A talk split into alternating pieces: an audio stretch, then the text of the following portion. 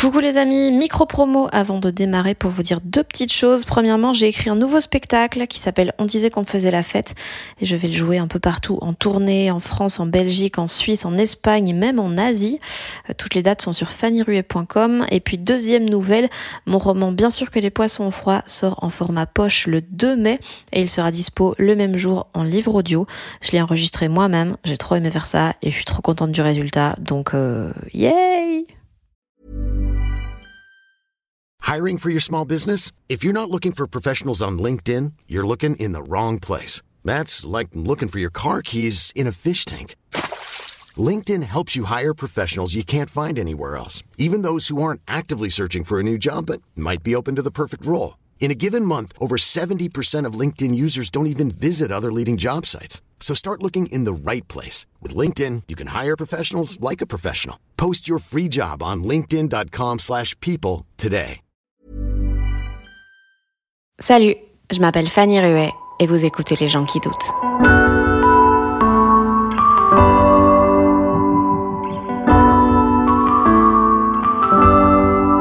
Début, quand j'ai commencé à écrire, je me l'autorisais pas du tout. J'étais très intimidée, quoi. Je me disais, je maîtrise pas bien ce langage, j'étais très inhibée, et donc j'essayais tout le temps d'être douce, tout le temps de montrer un visage doux, parce que je me disais, si je suis douce, on va pas me rentrer dedans. Je n'osais pas exister complètement, quoi. Je me mettais tout le temps en, dessous, quoi, en me disant, il faut, rester douce, il faut rester. Et j'ai l'impression que plus, plus j'avance, plus je m'autorise une forme d'agressivité, en tous les cas, dans la, dans la manière de parler, quoi. Pour ce nouvel épisode, j'ai eu le plaisir de rencontrer une artiste que j'admire beaucoup, c'est Blandine Rinkel. Euh, Blandine, elle est autrice, elle est danseuse, chanteuse dans le groupe Catastrophe. Je l'ai découverte moi via son dernier roman Vers la violence qui a gagné tout un tas de prix. C'est l'histoire d'une jeune narratrice qui raconte sa relation avec son père qui est un homme à la fois fascinant et terrifiant. Ensuite, j'embrayais sur d'autres choses que Blandine a écrites, une nouvelle qui parle de deuil et de la façon dont on les garde, dont ils nous façonnent, puis d'autres textes courts où à chaque fois je retrouvais ce même équilibre que j'aime beaucoup euh, chez elle. C'est quelque chose à la fois, à la fois nuancé, mais aussi très intense. C'est complexe, c'est malin, c'est beau et surtout c'est toujours très très juste. Donc je suis très heureuse d'avoir pu la rencontrer pour parler de, pas mal de choses, du temps long euh, en opposition au temps court, de comment elle écrit, de son intérêt pour la figure du coupable, de métamorphoses, des métamorphoses concrètes qu'elle a connues depuis qu'elle a écrit son roman Vers la violence, et puis du fait qu'en 2023, eh bien, elle vient d'acheter Harry Potter 1. J'espère que ça vous plaira.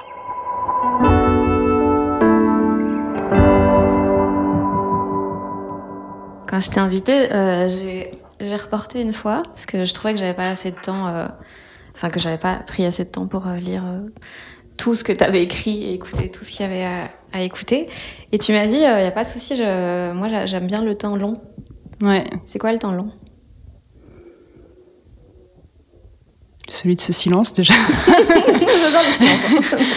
euh, tel que je conçois l'existence et la pensée et la parole, j'ai l'impression qu'on vit sur plusieurs strates euh, euh, qui se superposent. Quoi. Il y a un temps qui serait celui de la, de la réaction spontanée, euh, du rire que j'adore, enfin, de la colère aussi. Du... Et mais en permanence, je sens en même temps un temps plus long se dérouler où les idées se font plus plus laborieusement déjà, mais de manière un peu plus stable quand elle se coagule et que ça devient vraiment, une, enfin quand plusieurs petites idées, intuitions deviennent une idée, elle, voilà, elle est, elle est plus stable, elle, elle tient davantage. Et je dirais que c'est avec ce temps-là que j'essaye d'écrire des livres.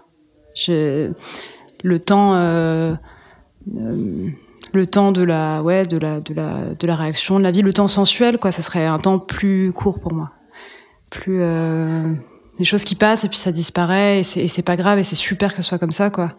Et on vit des éclats et on les chope et c'est ça qui fait qu'on est vivant aussi qu'on sent une vitalité en soi quoi. Enfin, parce que le temps long il est plus inquiétant il est moins moins vitalisant je pense. Mais par contre on a besoin pour euh... oui il y a moins de, de récompenses directes quoi.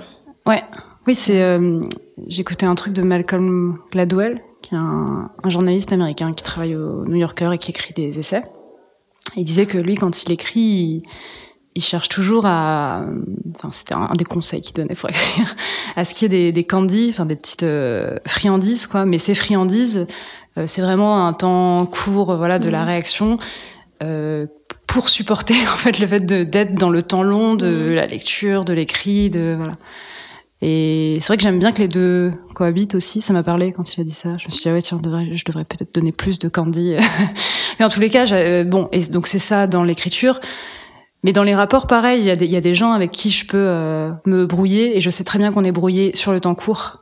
Euh, ou l'inverse, où mm. je sens que parfois des brouilles, en fait, c'est des brouilles vraiment euh, profondes et ça va mettre, un... même si en apparence on se reverra, on se reparlera, je sens que c'est, ça mm. s'est sédimenté dans le temps long.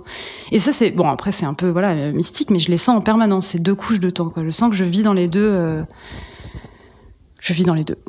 et t'as du mal des fois à te replonger dans le temps long, parce que c'est que si si si t'as pas de petits bonbons pour te féliciter de d'avoir, euh... je sais pas, genre l'écriture d'un livre, euh, c'est laborieux, c'est long, ça fait mal.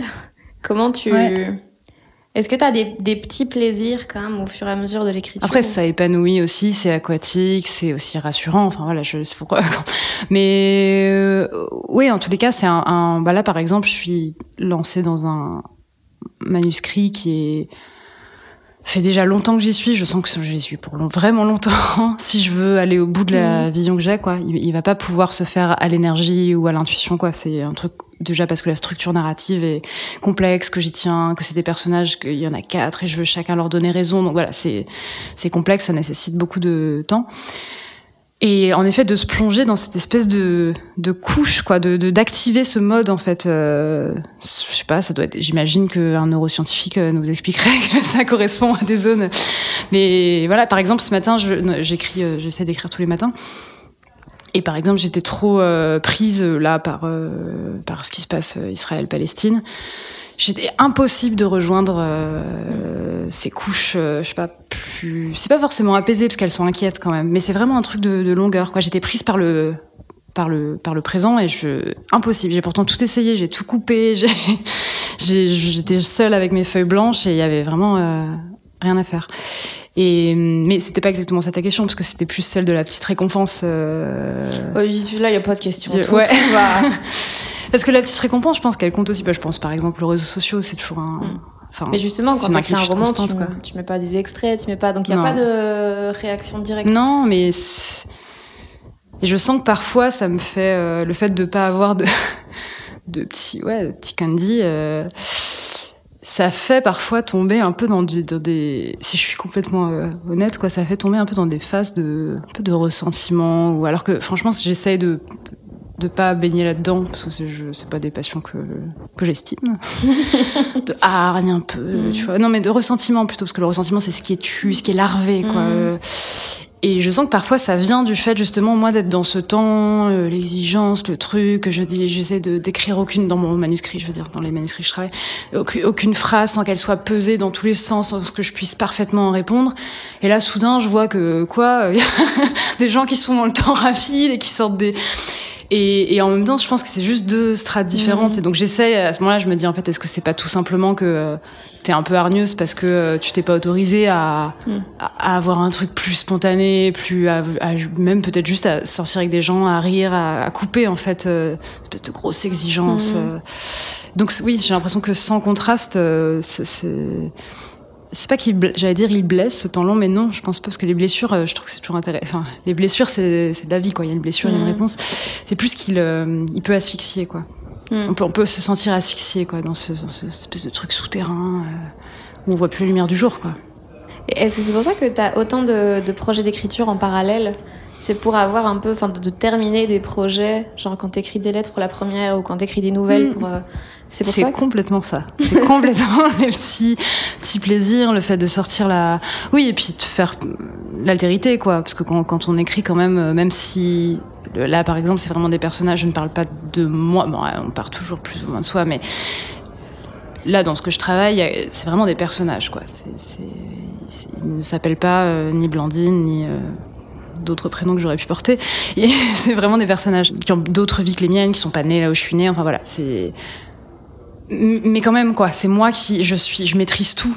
Euh, c'est d'ailleurs ça qui est, enfin, un grand pouvoir, un pic de grande responsabilité. Donc c'est pour ça que que ça demande tant de temps de d'être sûr des phrases qu'on met parce qu'en fait personne ne nous dira que c'est pas la bonne phrase donc ça, ça tient que sur soi donc c'est bon mais je suis vraiment là je fais un geste de marionnette j'ai l'impression d'être vraiment aux manettes et de voilà de, de, de, de tout dompter et faire des lettres ici, un article là, ou même faire de la musique, soudain, c'est vraiment se prendre euh, de l'altérité dans le meilleur des cas. Parfois, on, tra on, travaille avec des gens qui nous ressemblent tellement que c'est plus de l'altérité, mais mais mais quand même si quoi aller sur un, un, plateau radio écouter des je sais pas par exemple les, donc j'écris des lettres pour la RTBF à peu près une fois par mois dans l'émission euh, dans quel monde on vit et en fait, euh, la lettre, elle dure euh, peu de temps. Bah, J'imagine comme euh, tes, chroniques. Enfin, ça dure peu de temps, mais le reste du temps, en fait, juste il y a de l'écoute. On est dans un monde qui est pas tout à fait le nôtre. moi, je reste une heure juste. À, je suis complètement silencieuse et j'écoute des gens parler, mais mais pas comme on le fait, je pense, quand on écoute la radio, où on peut faire la vaisselle, décrocher, se remettre. Là, il y a un espèce de truc, une attention, une acuité énorme sur l'autre, quoi.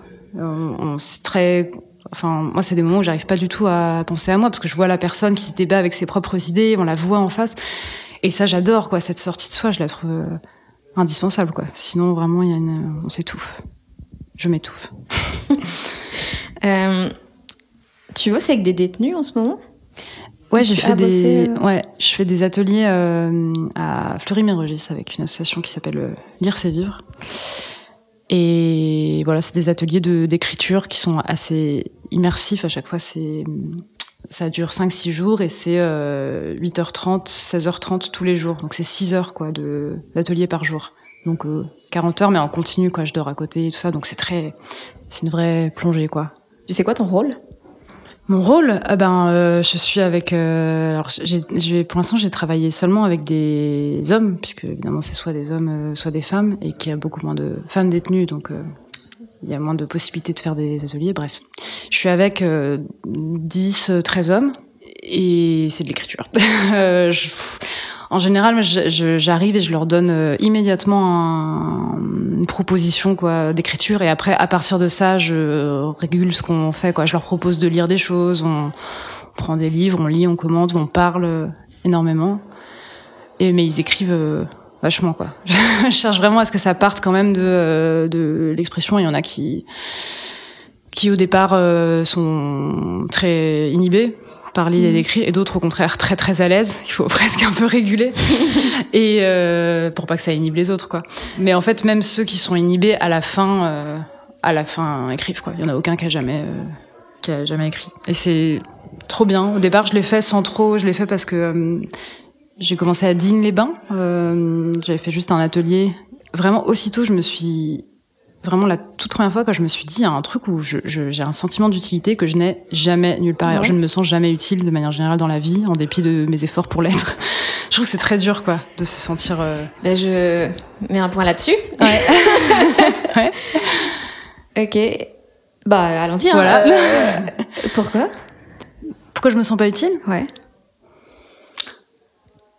J'imagine qu'en souterrain, quand on, en écrivant ou en faisant de la musique, j'imagine que ça agit pour des pour des gens. J'imagine, mais en fait, on le sait pas quoi. J'ai l'impression de, de, de, de, lancer des livres. J'ai des retours bien sûr parfois, mais c'est des retours. Euh, ça restitue jamais en fait. Je pense qu'il peut. Euh, réellement agir quelqu'un quoi. Je veux dire, est-ce que ça change Est-ce que écrire ça change les gestes de quelqu'un? On le sait jamais. Enfin, et même la personne le sait sans doute que 10 ou 15 ans après avoir lu le livre. Enfin, donc c'est très énigmatique. On lance des, des, des bouteilles un peu à la mer. On a des retours, mais qui je trouve qu'ils témoignent jamais. J'ai jamais l'impression que ça témoigne vraiment de l'expérience de lecture. J'ai l'impression qu'on qu'on me parle un peu d'autre chose de ce que j'ai que, que de ce que j'ai écrit. Je sais jamais trop quoi ce que ça ce que ça fait comme effet. Donc de voilà, la vie intellectuelle, je j'y crois, mais c'est mystérieux quoi. Je veux dire, je, je, je, crois quand même que ça a changé les choses parce que pour moi, ça a changé les choses. Il y a des livres vraiment qui ont qui m'ont qui m'ont émancipé vraiment au sens je veux dire au sens premier du terme qui m'ont fait changer de ville qui m'ont fait qui m'ont fait autoriser, euh, qui m'ont autorisé, pardon, à par exemple euh, croire que peut-être je pouvais écrire, ce qui était dans la, dans la famille, dans le milieu dont je provenais, ce qui était peu envisageable. Et ça, ça a été quand même permis par des écritures, quoi, par des par des livres que je lisais. Donc donc je le sais de manière euh, intime et hyper concrète. Je, je vois bien que ça que ça peut permettre euh, d'émanciper, de changer, enfin voilà, que ça peut ou, ou de rassurer, de consoler, ou de ou l'inverse, d'inquiéter.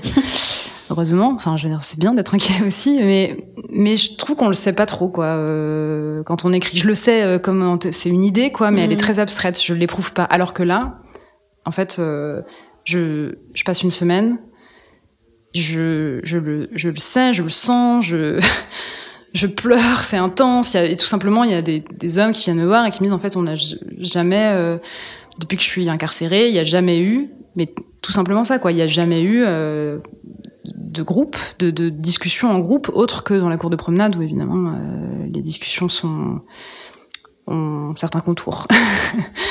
et, et donc j'ai, prouvé ça. Je me suis dit ah tiens, là à cet endroit-là, j'ai l'impression que la démarche euh, d'écrire ou de lire elle est, euh, elle a un effet direct, quoi, concret, que je vois, que je sens. Euh, c'est éprouvant pour plein de raisons, mais mais j'ai l'impression que quelque chose euh, bouge, quelque chose est vivant aussitôt, quoi. Et toi, comment t'as su que l'écriture, ça pouvait t'apporter quelque chose? Et déjà, qu'est-ce que ça t'apporte? Bah, c'est plutôt la lecture que l'écriture. J'écris un peu par, c'est la continuation du geste de lire, quoi. Mais pff, bah, ça m'a, ça m'a, la lecture, ça m'a euh, sauvé de la solitude, quoi. Enfin, c'est un, c'est un truc un peu banal et en même temps euh, sincère. C'est que Mm. j'étais très seule quand j'étais euh, euh, enfant, adolescente, parce que j'avais des parents euh, qui, euh, qui m'avaient eu tard, donc qui étaient plus âgés, un père très très absent. euh, pas, pas, pas beaucoup d'amis en dehors de. J'avais des copines quoi à l'école, mais en fait, par exemple, pendant les vacances, euh, voilà, pas de frères et sœurs. Enfin, je, je, veux pas, je veux pas Cosette, hein. mais mais il y avait un truc où j'étais juste, euh, j'étais un peu esselée quoi. J'étais un peu esselée, puis il y avait pas. Je pense que j'imagine qu'Internet change un peu la donne. Bah, Internet est arrivé quand Tu dis ça j'avais- comme si t'avais pas connu. non, si. Mais justement, quand Internet est, j'avais, je pense, 11-12 ans, quoi. Mm. Quand vraiment Internet a, est arrivé dans ma vie. Et ça a changé. De fait, j'ai commencé à écrire sur Internet. Ça m'a donné aussi la confiance de changer de ville, de machin. Je pense vraiment grâce à Internet. Mais ma passion de la, de la lecture, elle est arrivée bien avant ça.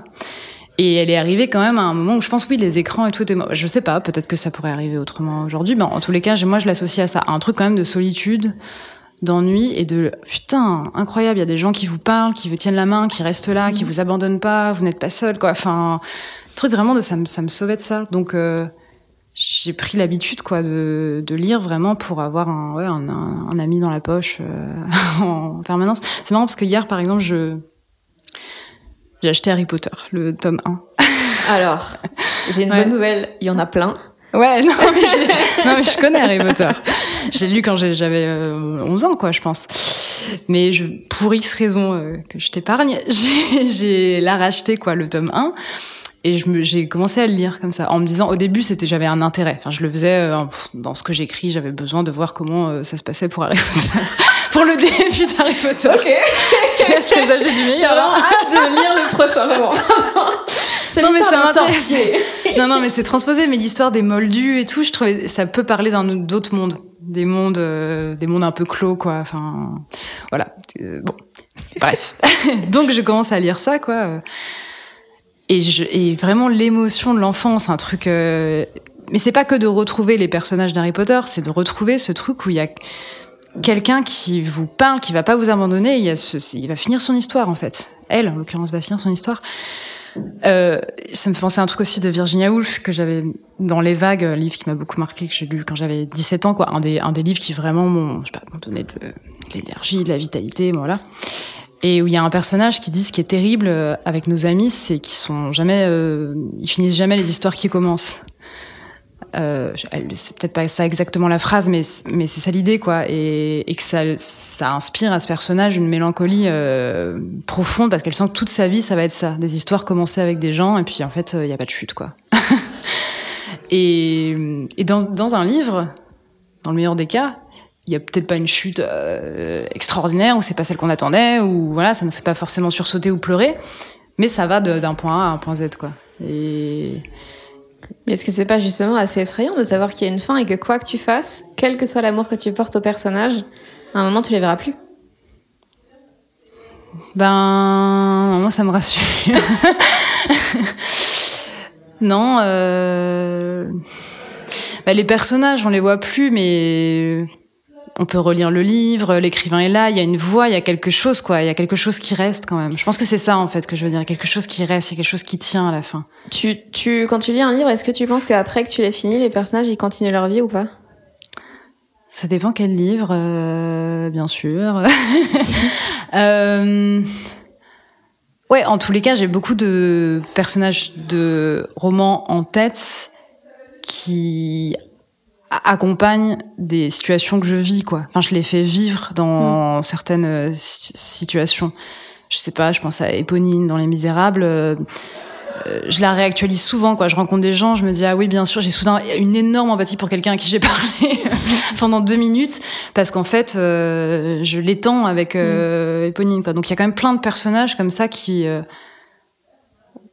qui amplifient en tous les cas euh, la vie qui sont des qui sont des membres des membres ajoutés aux gens que je vois aux situations que je donc oui continue à vivre quoi après, c'est pas sur un mode, je leur invente pas d'autres euh, aventures après la fin du livre.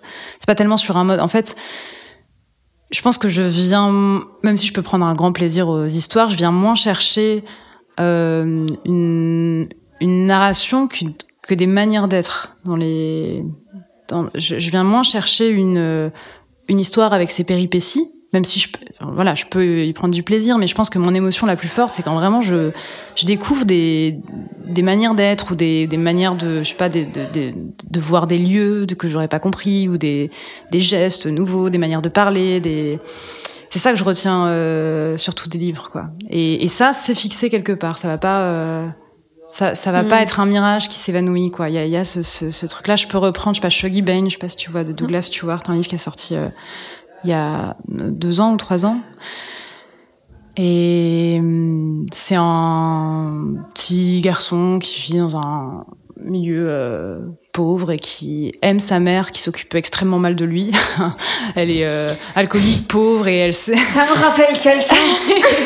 Non, il l'aime avec une, une, forme de candeur. Euh, enfin, l'auteur situe vraiment bien cette candeur. Euh, c'est pas à hauteur d'adulte qui regarderait un enfant qui le prendrait pour plus naïf qu'il n'est, quoi. Enfin, je distingue candeur et naïveté. Là, il y a vraiment une candeur, un espèce de truc où en fait, même s'il aime que voilà une, une mère qui est qui est qui est néfaste à plein d'égards quoi pour sa santé ou pour je sais pas quoi il l'aime vraiment quoi bref. Ben ce personnage euh, qui vraiment le découvrir m'a m'a fait pleurer enfin vraiment quoi. J'étais c'était très euh, très affecté quoi comme lecture. C'est pas toujours le cas j'ai des lectures très intellectuelles mais là c'était très très physique quoi. Je le reprenais je me disais je tremblais je me disais qu'est-ce qui va lui arriver? Et euh, bah, si quelqu'un euh, me fait penser à lui ou même une, circonstance ou simplement j'ai envie de le retrouver, bah, je le retrouve quoi. Je rouvre le livre, il est là et ça c'est quand même euh, incroyable parce qu'il y a, plein de trucs qu'on éprouve dans la vie, de, de, de, gens, de situations qui nous touchent et en fait après on a l'impression de rétrospectivement on n'arrive plus tout à fait à choper sur ce qui nous avait tant et, dans les livres c'est là, c'est capturé, on, peut y retourner quoi. On peut on peut leur reproposer un, café. pas, sûr. de ça. Euh, moi, ce qui me, ce qui me fascine dans la littérature et tout, ou même dans n'importe quel type d'œuvre, c'est que, tu vois, j'avais à peine commencé vers la violence et écouter, je sais même plus quoi, et je me disais, bah, c'est évident a un moment, je vais me prendre une phase, je vais lire tout ce qu'elle a écrit, parce qu'il y avait un truc, je ne savais pas quoi, je mettais pas le doigt dessus, mais des fois, il y a des gens, tu sens que vous avez un peu les mêmes, euh, tu vois, les mêmes... Euh, je sais pas, le fond il est similaire, tu vois, il y a un peu saut des, des mêmes euh, réactions, des mêmes vécus et tout. Et plus je lisais des trucs de toi, plus je me disais ouais d'accord en fait, à quoi ça à quoi ça sert que j'essaye de formuler des pensées si en fait elle l'a déjà écrit quelque part, tu vois. Et, j'avais ça dans pas mal de de d'ailleurs d'ailleurs cette phrase, enfin t'as dit un truc euh, similaire dans une lettre que t'as fait pour la première en janvier. Et dedans, il y a euh, la phrase de ces failles qu'on reconnaît aussitôt dans le regard de l'autre sans bien savoir pourquoi. Et voilà, moi, c'est ce que j'ai ressenti quand j'ai lu à peu près tout ce que tu as écrit. Euh, et, trop bien. Ouais, y a pas de question des fois. non, non, mais euh, bah trop bien. Je pense que c'est le, c'est ce qu'on espère en écrivant, en faisant de l'humour. En... enfin, c'est ce qu'on je sais pas, on espère ça quoi quand même. On a, enfin, je veux dire, moi j'aime beaucoup hein, recevoir des, des, des, messages ou même en émettre. Enfin, j'écris aussi aux gens dont j'aime euh, les œuvres ou tout ça. Mais je sais qu'il y a toujours quand même quelque chose de décevant. Il y a quelque chose qui quelque chose qui est quand même en, deçà du langage qu'on cherche à faire. Enfin, ce qui, ce qui transite, la faille dans le regard de mmh. l'autre dans laquelle on c'est quelque chose qui est en deçà du langage et que mystérieusement on arrive à le faire passer entre les lignes quoi. Un peu ce truc d'entre les lignes, tiens, quelque chose qui, qui passe ou qui passe pas. Il y a des gens leur lecture quoi de vers la violence ou d'autres choses que j'ai écrites, je ne les comprends absolument pas. Alors que rationnellement, je vois très bien ce qu'ils me racontent, mais je me dis en fait, euh, moi, tout ce que je cherche à faire passer, c'est autre chose qui passe euh, entre les lignes euh, mystérieusement, et, c'est ça que j'espère aussi d'un livre quand, quand je l'ouvre. Quoi. Ça peut être des vies voilà très très étrangères à la mienne que, que je commence à lire, et pourtant, je vais reconnaître, je sais pas, il y a un truc quand même un peu impalpable, un peu bizarre, un peu mystérieux qui, qui, qui, qui, passe quoi dans la littérature. Je sais pas ce qu'on je pourrais dire c'est son appel au style, mais je sais pas, je sais pas. Je m'arrête là. Un truc qui revient assez souvent dans dans les choses que tu écris, j'ai l'impression, c'est le, le, besoin de euh, s'adapter à ce que les gens attendent de soi, de mm. d'essayer de ouais de, de, de, faire semblant que ouais bien sûr je, je fais partie du truc, j'ai toujours été là, évidemment je comprends tous vos codes. Mm. Euh, Est-ce que c'est un truc euh, qui t'a posé problème quand t'as commencé à écrire de penser à ce que les autres allaient, allaient ressentir, de, de ce que tu voulais dégager? Bah, je, je, dirais que j'ai commencé à écrire quand euh, précisément euh, c'est à partir de là où j'écris, c'est à partir de l'endroit qui cherche à se désaliéner, qui serait plus plus nu, plus cru. C'est à partir de là que ça commence. Après, bien sûr, j'emprunte quand même. Enfin, je vois par exemple quand je relis des textes, euh, des, des, je sais pas, des premiers textes quand je relis même des extraits de mon, pas tellement le premier bizarrement, mais de mon deuxième roman, je vois des choses empruntées ici ou là et je me dis ah tiens là quand même en fait t'as concédé à ce que tu pensais qu'on attendait que. Mmh. Et j'ai l'impression que, enfin j'espère en fait que plus j'écrirai, euh, plus j'éviterai, j'allais dire ces éléments de langage, mais c'est pas aussi c'est pas aussi clair que ça. C'est pas mm. des éléments de langage non plus. C'est des c'est de l'imitation parfois d'une musique. C'est de se dire ah si je vais dire ça, on va penser que et de pas savoir comment me démerder avec ça. Et donc euh, je fais une pirouette, je vois les effets que j'essaie de faire. Voilà. Bon ça ça ça ça revient quand même. Mais je dirais quand même que la que la le geste d'écriture euh, c'est un geste qui vise à à dénuder, à regarder dans les yeux et à dire je ne suis, je ne suis que ça. Voilà, il y a le mettre bien sûr dans le roman, mais je, je, suis ça, mais je ne suis que ça. Quoi, il y a un truc quand même de, de, de crudité de. Après, dans la vie, c'est vraiment quelque chose moi qui m'embarrasse cette affaire. De, de c'est pas tellement d'avoir peur de plaire ou de déplaire. Je pense que c'est, en fait, moi, ça m'intéresse pas tellement d'être fière. Je crois de ce que je suis, de mon identité, par exemple, de par exemple là d'où je proviens, donc euh, de Rosé par exemple. Je, la fierté est, pas quelque chose qui me rend très vivante. Je me sens pas bizarrement pas très puissante quoi. La fierté, est pas, je comprends très bien pourquoi pour des raisons politiques renverser le stigmate, ça je comprends très bien hein, ce qu'on. Voilà, là tout de suite je suis en train de m'excuser par exemple. Mais moi je veux dire c'est juste un constat. Avoir raison me procure pas un grand plaisir en fait. ok.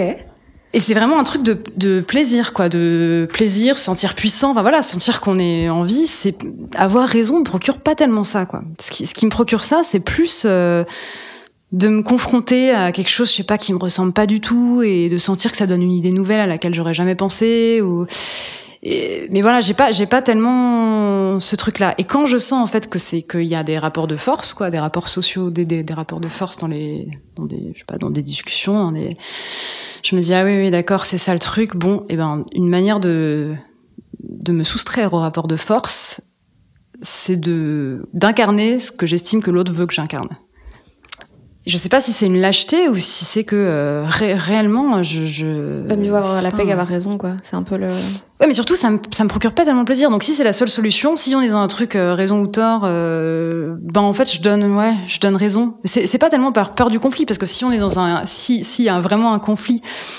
euh, mais que les deux personnes sont de bonne foi, mm. que bah j'adore. Je, trouve ça même euh, une certaine forme d'agressivité et tout ça. Je, trouve ça euh, vitalisant quoi. J'aime bien, j'aime bien parler fort, j'aime bien rire, j'aime bien.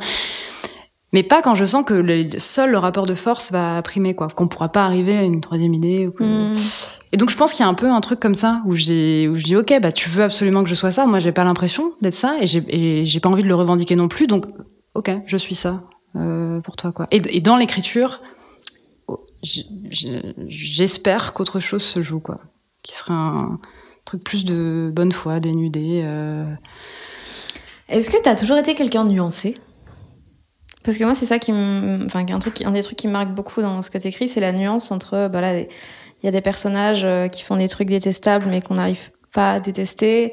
On est un peu de tous les avis parce qu'on comprend chaque point de vue. Et je, je sais pas, moi, j'ai l'impression d'avoir été un, un peu dans tous les moments de ma vie très intense sur un avis. Hmm. Et maintenant, moins, j'ai beaucoup moins de certitude et tout, mais. Euh... Mais je sais pas, je trouve Ah ouais, ça fou. pourquoi t'as beaucoup moins de certitude Bah parce que maintenant je, je, je, je- je sais pas, je pense que je suis un peu plus ouvert. En fait, je pense que j'ai moins besoin de m'affirmer via des Mm. avis.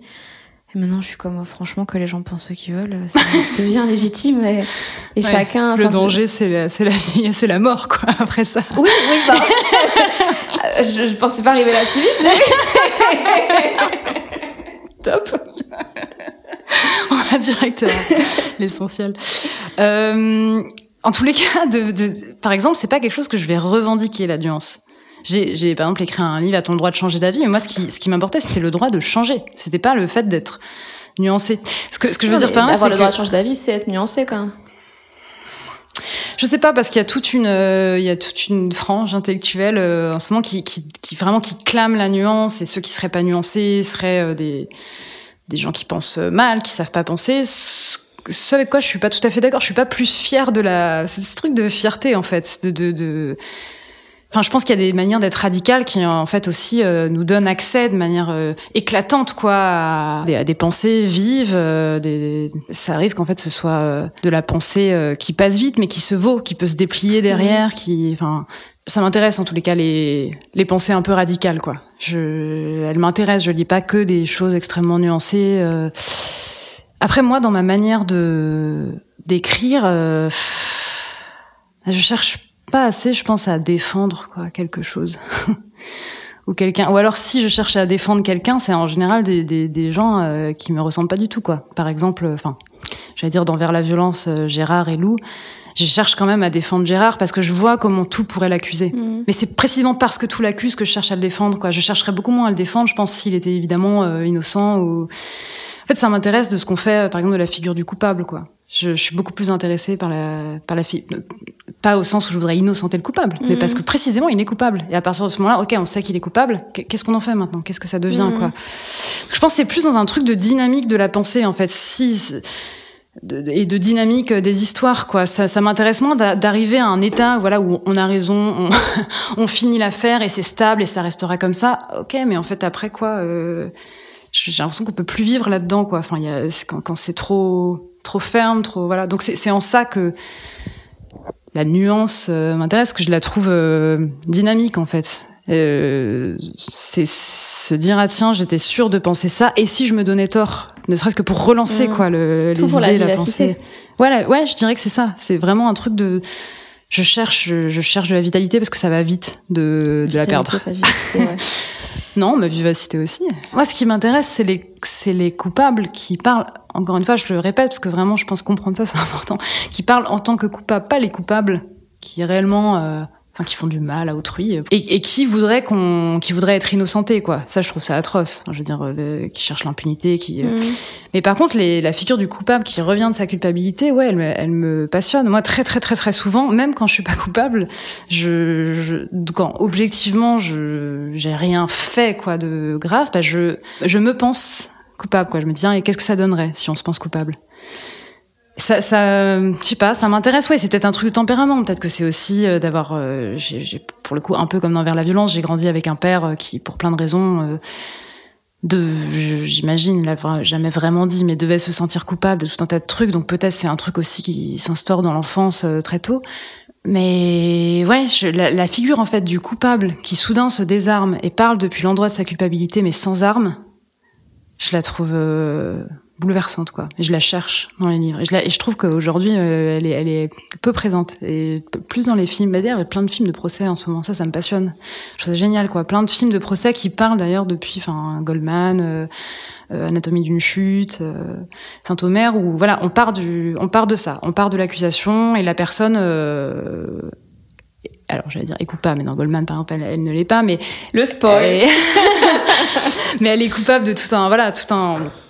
En tous les cas, elle parle de- depuis cette figure-là, depuis le rang des accusés, et, et ça, je trouve, je trouve c'est intéressant. Ça rebat un peu les cartes, ça permet de penser les choses ouais, autrement. Comment, ça va être chelou comme question, hein. comment tu te définis? Parce que j'ai l'impression qu'à chaque fois qu'il y a un truc, on pourrait dire, ah, Blandine, elle est comme ça. Toi, tu fais, hop, en fait, non. Ouais, je louvoie, tu veux dire Absolument. Lâchement. non, pas là, je dirais, habilement, je dirais. Habilement. Ouais. Deux façons de voir les presque pire, perversement. euh, non, bah je me définis euh, quoi sur quel plan? Que professionnellement, par exemple? Bah, je sais pas, toi, dans. Je sais pas. Toi, tu te définis comment? Bah, je cherche. hein. je, je, je sais pas. Je sais pas, parce que j'ai l'impression d'être tout et son contraire aussi. euh. Je sais pas. Bah, je dirais quand même, moi, je suis, je je quelqu'un qui écrit. Ça, on peut quand même partir un peu de cette. euh, Je veux dire, c'est hyper concret. C'est ce que je fais de mes jours. Né. Bizarre d'avoir fini ce mot en deux temps. Vraiment, ça a changé tout à fait le sens. J'écris, je lis, quoi. Je dirais quand même que ma colonne vertébrale, ça, il y a pas de doute là-dessus. C'est, c'est la, ouais, c'est la littérature, quoi. L'écriture, la parole, enfin, le langage, on va dire. Après, euh, par exemple, me définir, euh, est-ce que je suis particulièrement une femme? Oui, je suis une femme, c'est indéniable. Mais je- est-ce que, par exemple, c'est un truc qui- que je mets en avant dans ma manière, vraiment très concrètement, quoi, quand j'écris et tout ça, est-ce que j'écris particulièrement en tant que femme? Je sais pas, ça peut arriver, ça peut arriver sur des sujets précis, que là, oui, bien sûr, cette identité va. Mais d'ailleurs, c'est euh, pas. euh, Tes personnages changent souvent de genre au fur et à mesure Ouais. de l'écriture. Ça vient d'où ça, Parce que ça, ça arrivait dans, dans Vers la violence et dans Le nom secret des choses. Ouais. Ouais, ouais, dans Vers la violence, c'était un, c'était un garçon, euh, pendant longtemps, le narrateur, avant de devenir euh, cette femme qui s'appelle Lou. Euh, et là, dans ce que j'écris, c'est encore le cas, c'est marrant. Et c'est aussi un garçon et c'est devenu une fille par. Non, mais là, j'en ai quatre. J'ai deux, deux, deux hommes, deux femmes, et encore, c'est pas si clair, c'est pas si binaire que ça, mais. Mais ça change, bah il y a un ouais, il y a un trouble dans le genre assez évident. Mais parce que moi c'est le trouble qui m'intéresse, ça, ça je dis pas ça pour faire ma maline, c'est sincère quoi, c'est là où je où je sens la vitalité, que ce soit dans les relations quand je sens qu'il y a un trouble, pas forcément amoureux, ça- en fait un trouble, on n'est pas tout à fait à l'aise, on sait pas ce qui se passe, ben c'est que quelque chose se passe quoi. Donc c'est vrai que c'est ça qui m'intéresse plus que les que ce qui est bien défini, que les identités euh, fermes, même si je comprends, je fais quand même une paraphrase pour ne pas je comprends très bien que sur un plan politique, revendiquer certaines identités soit euh, nécessaire. Je le, je le, je le minimise pas du tout, je le comprends absolument. non, mais voilà. on parle pas de. Ouais, ouais, mais je préfère quand même. mais, mais ouais, moi, dans la, dans la vie euh, au quotidien, dans mes manières, d'un peu dans les zones profondes, quoi. C'est vrai que ce qui m'intéresse, c'est le trouble. Et, et des personnes qui se débattent avec leur genre, je trouve ça passionnant, en fait. Je, je, je sais pas, euh, Paul Preciado, je trouve, je trouve ça passionnant, quoi. Ce qu'il est, c'est pas, en fait, il écrit pas en, en revendiquant euh, un genre contre un autre, quoi. Il dit, en fait, ce qui est intéressant, c'est de s'émanciper et c'est de troubler euh, vraiment le, le genre. Donc, je pense qu'il y a un truc un peu comme ça qui se passe quand, quand, quand j'écris. Je me dis, ah oui, ça sera une femme, un homme, et puis en fait, ça, ça, ça se déploie autrement. Euh, puis il y a des choses que j'ignore. Par exemple, quand j'ai voulu que ce soit un- que vers la violence, c'était un, narrateur masculin, et soudain, j'ai tout simplement achoppé sur quelque chose de sexuel que je que je n'avais jamais vécu depuis depuis la position de quelqu'un euh, qui a un pénis, quoi. Je, je veux dire, je- j'en ai pas. Il y a quelque chose que je n'arrivais pas du tout à écrire, à me représenter. Ça sonnait faux. C'était. Puis du coup, ça, ça versait un peu dans un truc euh, idéologique, bizarre, avec des éléments. Enfin, je me suis dit, oulala, ça c'est pas du tout, c'est pas juste quoi, ça marche pas du tout. Donc il a fallu que je reprenne pour le coup des, ces expériences euh, sensibles quoi que que, j'ai eues parce que parce que ouais c'était c'était plus exact. Enfin, j'arrivais mieux à l'écrire en tous les cas. Mais en même temps, par exemple, ça me dans la en littérature, c'est vrai que ça me passionne des femmes qui écrivent du point de vue d'un homme, des hommes qui écrivent du point de vue d'une femme, le fait qu'on puisse euh, comme ça euh, circuler. Ça me passionne. Moi, combien de livres j'ai adoré en étant, en ayant profondément l'impression d'être un garçon. Euh, je sais pas, ça, ça, ça, ça émancipe, ça libère, quoi. Je trouve ça. Et à l'inverse, enfin, être une ou être, je sais pas. Là, je suis en train de lire Toni Morrison, euh, jazz, trop bien, trop bien ce livre. Et, euh, et, voilà, je la lis et soudain en fait, il y a euh, alors que c'est pas c'est pas précisé plus que ça, mais soudain elle dit en fait que sa, sa narratrice est dans un train où on tire un rideau vert parce qu'en fait elle est noire et que c'était la ségrégation aux États-Unis et qu'il fallait pas qu'on voit les personnes noires. Et soudain, j'ai un truc, je me dis ah oui, en fait, euh, c'est une expérience qu'évidemment je ne, que je ne connais pas. Mais, mais soudain, je suis choquée comme elle est choquée parce qu'elle insiste pas là-dessus. Et soudain, juste on voit le rideau qui, c'est horrible ce rideau qui se, et, tu ressens que comme ça, en... c'est vrai que ça me le fait plus en littérature qu'au cinéma parce qu'en fait, euh... parce que t'as l'image quoi. Ouais, toi voilà. Ouais. Alors que là vraiment j'éprouve le truc et je me dis ah ouais mais c'est quand même euh, je sais pas, c'est c'est j'éprouve une émotion que j'aurais pas pu éprouver sans euh, sans ce livre. Donc ça, ça je j'adore ce que ce que permettent les livres comme circulation quoi, comme euh, comme ouais encore une fois s'émanciper, enfin aller dans d'autres vies, d'autres corps euh, et, et, en restant humble. On sait qu'on enfin on peut le faire un peu le temps d'un livre et en fait à la fin on est quand même dans son corps, on a quand même son expérience, mais ça libère pendant quelques heures où ça permet de, de encore une fois d'être un peu moins étouffé en soi-même quoi. Enfin moi je vite je sens le monde verrouillé ça c'est un vrai c'est pas une pause quoi quand je dis ça. C'est une vraie angoisse pour moi d'être quand je quand je sens que je suis entourée vraiment avec des gens euh, qui me qui, qui, qui, pensent comme moi euh, si je dis une phrase tout le monde va sourire en comprenant exactement ce que je veux dire. Surtout quand c'est un groupe. Dans mmh. c'est un peu un peu différent quand je parle à une personne euh, quand c'est une relation interpersonnelle quoi. Mais dans un groupe, quand je sens que tout le monde est d'accord, j'ai vraiment quelque chose en moi qui se hérisse, qui ça me fait peur quoi. Faut dire des dingueries. une dinguerie de droite, tu what the fuck? ouais. C'est vrai, c'est une manière de s'en sortir. Moi, je donne des conseils. Mais je sais pas trop d'où ça vient, quoi, parce que je, je pense que ça fait pas ça du tout à tout le monde. Donc, euh, est-ce que c'est un truc voilà de corps qui réagit? Est-ce que ça me rappelle quelque chose, même étouffé, un truc généalogique? J'en sais rien. tous les cas, les ouais, les, les, les accords de groupe me, me menacent, me menacent. C'est pas du tout un refuge pour moi. C'est quand la dernière fois que t'as été troublée euh, Hier soir, je pense. J'étais euh, chez un ami qui est que j'ai toujours connu très ironique, très cynique, euh, qui s'est toujours perçu quoi au-dessus de du drame amoureux quoi, de la douleur amoureuse. Enfin, il y avait toujours un petit sourire en coin. Euh, il était complètement hermétique, par exemple, au film d'amour. un truc vraiment, il n'arrivait pas du tout à s'identifier. C'était sincère, je pense que c'était sincère. Mais bon, là, il se trouve qu'il a, il a vraiment vécu un chagrin amoureux.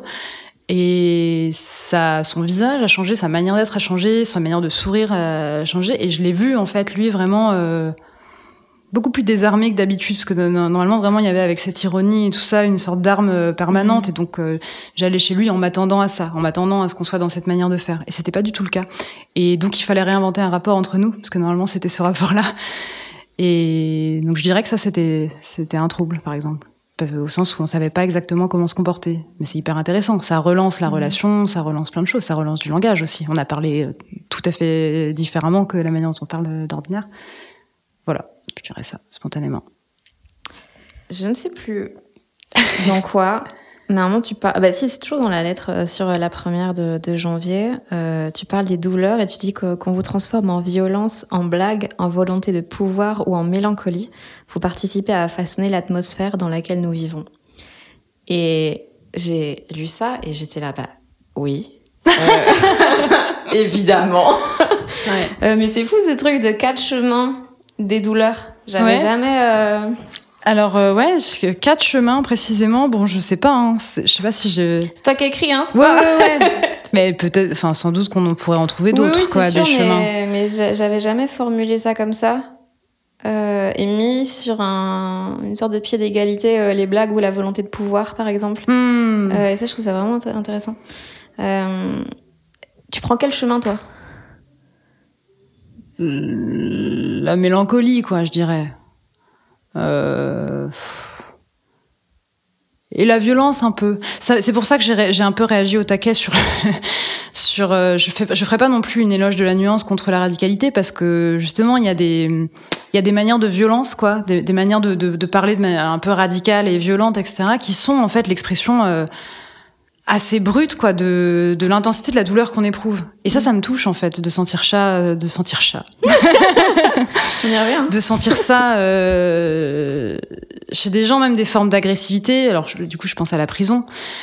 Euh, des formes d'agressivité qui sont en fait des, les, les derniers, euh, ou peut-être pas les derniers, mais qui sont des sursauts de vitalité en fait, qui sont des manières de dire oh, oh en fait ça m'a ça m'a déjà trop blessé, j'y vais quoi, je, je réponds, je et euh, je sais pas si c'est souhaitable, mais en fait on vit pas dans le monde des idées quoi, on vit dans, dans le réel, donc c'est c'est c'est ce qui est. Et je c'est vrai que ça me touche, il y a une certaine violence qui me avec laquelle j'ai de l'empathie quoi. Alors que je, je le dis d'autant plus librement que moi je suis pas j'ai j'ai pas de pulsion de violence euh, tu balayes euh, pas des gens euh, non mais physique mais non mais vraiment presque je le regrette. Parce que j'ai l'impression que j'ai l'impression d'être trop dans la logique de retourner la violence sur soi, de tout de suite un peu se flageller, ce machin, alors que qu'en fait euh, gueuler un bon coup ou je sais pas, ou même euh, oui être un peu euh, un peu brutal, sans parler de, de, de vraiment blesser, envoyer quelqu'un à l'hôpital. Enfin là, je suis pas dans des, mais mais je pense que ça peut aussi être voilà une force de vitalité quoi, et que et que parfois peut-être que j'ai étouffé ma vitalité en m'autorisant pas. À... En fait, plus j'avance, par exemple dans le langage, plus je m'autorise une forme de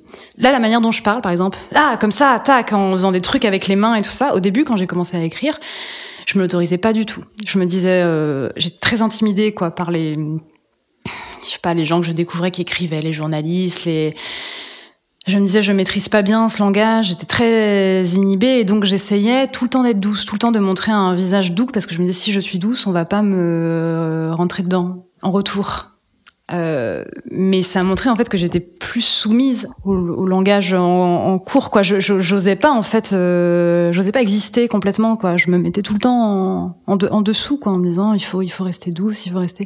Et j'ai l'impression que plus plus j'avance, plus je m'autorise une forme de d'agressivité en tous les cas dans la dans la manière de parler quoi dans la langue quoi parce que j'ai vraiment c'est très peu présent enfin il faut que je me batte moi pour m'autoriser l'agressivité mais je je la souhaite justement comme une manière d'exprimer la, la de répondre à la blessure quoi. Je je je la comprends quoi. Elle me touche. Enfin voilà. Je sais pas si ça a répondu mais je, je voilà. Un mélange de mélancolie et de violence je dirais chez moi. Okay. elle va où ta colère alors? Si elle si t'arrives pas à être spécialement euh, agressive? Enfin non pas que ce soit un but en soi mais mais en tout cas il faut bien que la colère a... elle aille quelque part. Ouais bah euh... elle a beaucoup été contre moi Ouais, concrètement, hein, vraiment, c'est des, des, trucs même euh, physiques pour le coup, mais contre euh, contre moi-même, quoi.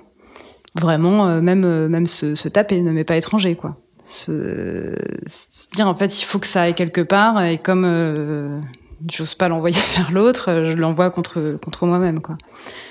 Et après, je pense qu'elle va aussi dans dans l'effort, dans le travail, dans parce que c'est c'est que je travaille beaucoup, enfin c'est.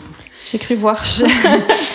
Euh, c'est un, un, goût que j'aime et je pense que ce goût est quand même redoublé aussi d'un c'est une manière de je sais pas. Bah ouais encore une fois peut-être il y a un truc un peu maso en fait quoi mais de euh, ouais redoubler d'efforts de s'épuiser quoi. Et, aussi du coup d'épuiser euh, la frustration la colère la enfin voilà tout ce qui euh, toutes ces émotions qui nous et quand même parce qu'il n'y a pas que ça dans la danse. Je dirais qu'il y a un truc vraiment mais là par exemple je danse pas sur scène et je sens que euh, que ce côté euh, parce que dans la danse, ce qui est trop bien, c'est que il y a un truc euh, vital, colérique. Moi, je danse un peu dans tous les sens. Euh, je sais par exemple que je souris beaucoup quand je danse et que j'ai, tu vois, j'ai un sourire très grand avec plein de dents. Il y a un truc agressif en fait, moi, dans ma dans ma joie, mais que j'aime bien, quoi, que je revendique. J'aime bien les, j'aime bien le voir aussi chez d'autres, quoi. Ce truc de la joie, quoi. Mais ah, c'est une manière, de, je sais pas, d'exister, d'être puissant. Et ça, j'adore ces moments-là, quoi, sur scène, de danse, machin, où en fait, il y a aussi, bien sûr, il y a de la colère, il y a un truc qui est en train de sortir, euh, et avec des gens, dans le meilleur des cas, dans un public où, en fait, tout le monde devient un peu fou, et il y a un mélange, ouais, de, de joie, d'agressivité, où il y a personne n'est euh, victime de ça pour autant, quoi. On devient tous un peu agressifs, mais il n'y a pas de victime. Ça, c'est quand même, euh, c'est chouette, quoi. C'est quand même, c'est des moments rares de, ouais, de d'excitation. Euh, je sais pas, de, de, je sais pas quel est le mot que je cherche. Arrête ma phrase là. C'est différent de danser euh, devant un public ou sans public? Ouais, ouais, ouais. Euh, je oui. euh, ça, je, je, vais beaucoup plus loin moi quand il y a un public.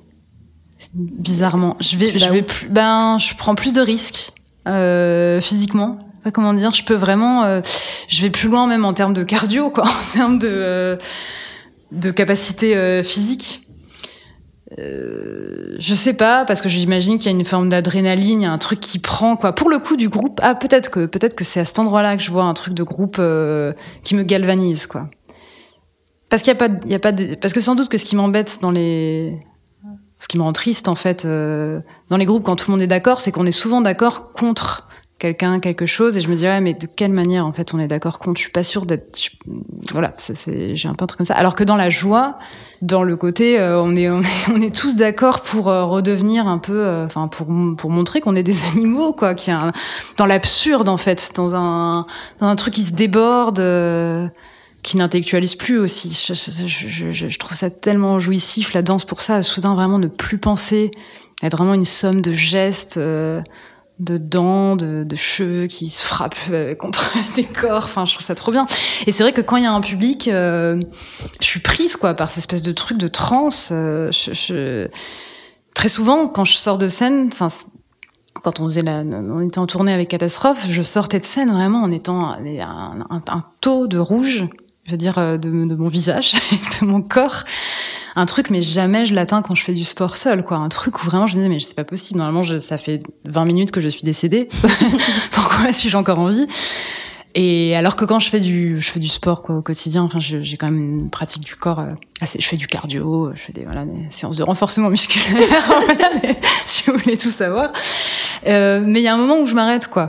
Il y a un moment où je m'arrête, je me dis là c'est bien, je suis bien fatiguée, euh, voilà. Alors que ouais, quand il y a du, du, public ou en tout cas quand il y a d'autres personnes, il y a un truc qui va beaucoup plus loin, quoi, où on se, où on se déborde. J'adore ça. Et toi? Euh, Moi, moi. Tu danses? Non, non, pas du tout. pas du tout. Mais je m'étais fait la réflexion. Euh, je pense que c'était après, quand j'ai terminé la tournée de mon premier spectacle, je m'étais dit que vraiment, il faudrait que je fasse des cours de danse parce que ça me détendrait du cul ouais. en termes de euh, que faire de mes bras, que faire de mon clair. corps et tout et ouais. et, euh, et déjà rien que le fait de faire euh, ouais de la muscu et tout, je sens déjà la différence de d'avoir plus conscience de ses muscles, de telle mmh. telle chose et tout. Donc euh, voilà, je m'étais dit que ce serait une bonne idée, mais je ne l'ai toujours pas fait. Je pense que je ne le ferai jamais parce que this is who I am. Ouais. donc euh, ouais, mais je, je, je pense qu'il faudrait. Ouais, ou pas des cours, mais même euh, dans des concerts en fait. Oser soudain être la personne qui ah ça oh, ça ouais, ouais mais ça c'est ouais mais ouais j'aime j'aime bien avoir un but quand même. Ouais, j'aime bien je que ça soit structuré quoi. Ouais, ouais, très très scolaire. Ouais. Euh, ouais ouais faudrait que j'essaye. Et toi elle se transforme comment euh, les, les douleurs? Tu choisirais quoi comme euh, comme route? Les blagues. bah les blagues hein, la, les, les, blagues et la mélancolie je pense. Ouais. Euh Ouais, un mélange des deux, un peu, un peu humour euh, du désespoir comme ça. Ouais. Euh... Mais ouais, sinon beaucoup le cynisme et les cacher tout sous un. Je, alors je, je passe ma vie à te citer là pour le coup, mais euh, je ne sais plus dans quoi t'avais mis ça, mais tu disais que à l'écrit on avait tendance à dramatiser les choses et à l'oral à justement dédramatiser et faire mmh. comme si c'était rien. Mmh. Je sais plus dans quoi c'est. On les a bugris. Voilà. Mmh. Et, et je, ouais, j'avais aussi un peu tiqué là-dessus. Euh, Est-ce que toi, t'as déjà eu peur de dramatiser des choses à l'écrit? Ah ouais? Des fois, tu, tu te mets des petites claques en mode. Mais... Ouais. j'ai des bons, j'ai des bons, pour le coup, relecteurs, relectrices que je choisis. Enfin, en fait, c'est mes meilleurs amis, quoi.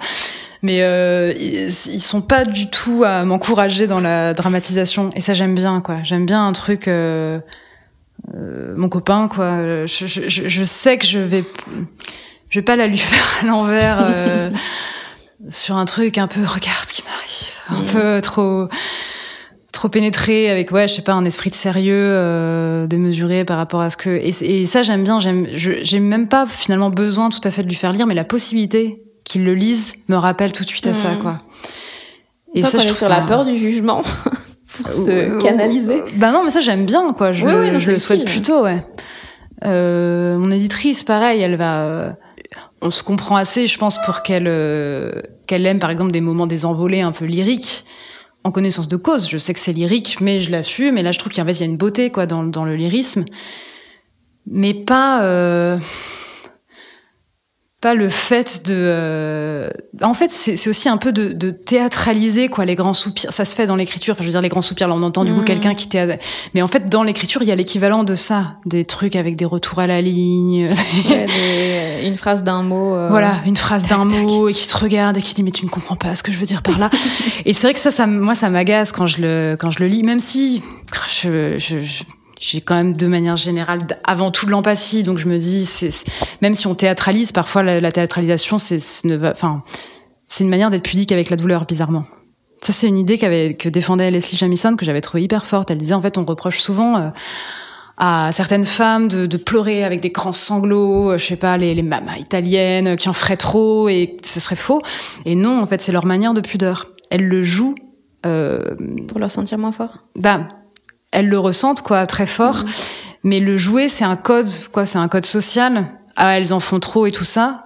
Et comme ça, on voit pas, mhm. on voit pas exactement en fait leur endroit de, de, de, faille, de dévastation. Et je trouvais ça assez beau. Comme, enfin, ça m'avait fait réfléchir. Je m'étais dit ah oui, peut-être que parfois quand je quand je, il m'arrive d'avoir un regard un peu dur sur des gens que je trouve vraiment trop théâtraux dans, dans leur euh, dans leur euh, oui dans leur douleur ou dans leur ou même dans des un peu des trucs euh, autoritaires quoi. Et c'est comme ça et pas autrement. Et voilà alors que parfois les idées sont pas si novatrices et tu dis ouais tu peux dire un peu plus tu vois un peu plus tranquillement. Mais en fait parfois euh, peut-être que c'est des manières de pudeur c'est que vraiment ils y croient très très très fort à ces idées en fait et que c'est une sorte de de maladresse ou que, que de que de les théâtraliser comme ça quoi. Mmh. Je que c'est une idée intéressante. Mais bon, en tous les cas, moi, dans mon écriture, j'aspire quand même à pas être trop théâtral. Quand je le laisse, c'est vraiment quand il y a des moments théâtraux, c'est à dessein. Je, je, je, le laisse parce que vraiment, je, je me dis là, il y a un, voilà, il y a un lyrisme, ça, ça correspond à ce que j'ai. Mais, mais, mais pas des trucs qui m'auraient échappé, quoi. Pas des moments où ça sent quand même le. Alors qu'en fait, je voulais pas tout à fait le faire. J'ai été dépassée par une. Oui, quand c'est de la maladresse, quoi. Donc j'ai des bons, ouais, bons relecteurs pour ça. Euh qui destitue bien mes prétentions. et ça, c'est bien, c'est précieux quand même. Et est-ce que, à l'inverse, à l'oral, des fois, tu dédramatises trop? Ouais, ouais, ouais. Ouais, je pense un, peu moins, euh, de, de moins en moins quand même, je dirais. Avant, j'avais quand même vraiment tendance à, j'allais dire à rire, mais je ris toujours. Enfin, je veux dire, c'est souhaitable de rire. Mais j'avais tendance à, en fait, à rire tout particulièrement de ce qui me blessait euh, mm. le plus. Et, et, en fait, parfois, ben notamment encore une fois avec euh, mon éditrice, décidément, Stéphanie Pollack, parfois en fait, je dis un truc où je suis vraiment. Alors, ça m'est arrivé justement en sortant de, de prison où j'avais, je lui parlais d'un détenu et en fait, je lui parlais d'un truc qui m'avait euh, vraiment, je dirais pas quoi, mais qui m'avait vraiment choqué. Vraiment un truc qui, qui que j'ai appris, qui m'a profondément euh, perturbé. Et en lui racontant le truc, euh, j'éclate de rire, quoi. Je, je lui dis, mais en plus, le truc est vraiment... Euh, C'était un truc morbide, quoi. Et donc, je, et je, et je ris vraiment, mais un rire un peu fou. Et elle riait pas du tout à l'autre bout du téléphone, alors que c'est quelqu'un qui rit. Et à la manière dont elle avait de pas rire, c'est pareil. Je me suis dit, en fait, là, euh, elle comprend que mon rire, euh, c'est une manière de protection, mais que en fait, je suis la, la, la, vérité, c'est que ça me fait pas du tout rire. C'est que je, mmh. en fait, j'en rêve la nuit. Je... Et, et là, je ris. J'ai rien bah, Après, c'est, c'est, c'est chouette aussi d'avoir cette soupape bah, sociale, quoi. Je veux dire, c'est quand même super précieux. Mais de, de, de moins en moins, je pense, euh, j'ai, j'ai la mécanique du rire, quoi. Puis je crois que ce qui me fait le plus rire quand même, c'est ce qui justement déjoue des mécaniques. Enfin, ce qui me fait, je sais pas les, je sais pas les gens, les, les humoristes, les trucs qui me font les trucs, les personnes qui font le manque de respect. Putain, je coupe. non, mais les personnes qui me font vraiment rire, en général, celles qui mettent à jour une mécanique que je sentais mais que j'avais pas encore vue euh, mise à jour. Des, bah, par exemple, des des gens qui parlent tous avec euh, les mêmes expressions et soudain je l'entends dit par un humoriste qui va reprendre, je sais pas, par exemple ce que mm. fait Lison Daniel, elle fait ça vachement mm. quoi. Elle reprend des manières de parler, euh, des et soudain, euh, je, j'entends une manière de pas qui en fait en secret me faisait un peu bader parce que je me disais ah, putain tout le monde parle vraiment avec les mêmes mots, avec la même intonation et tout ça.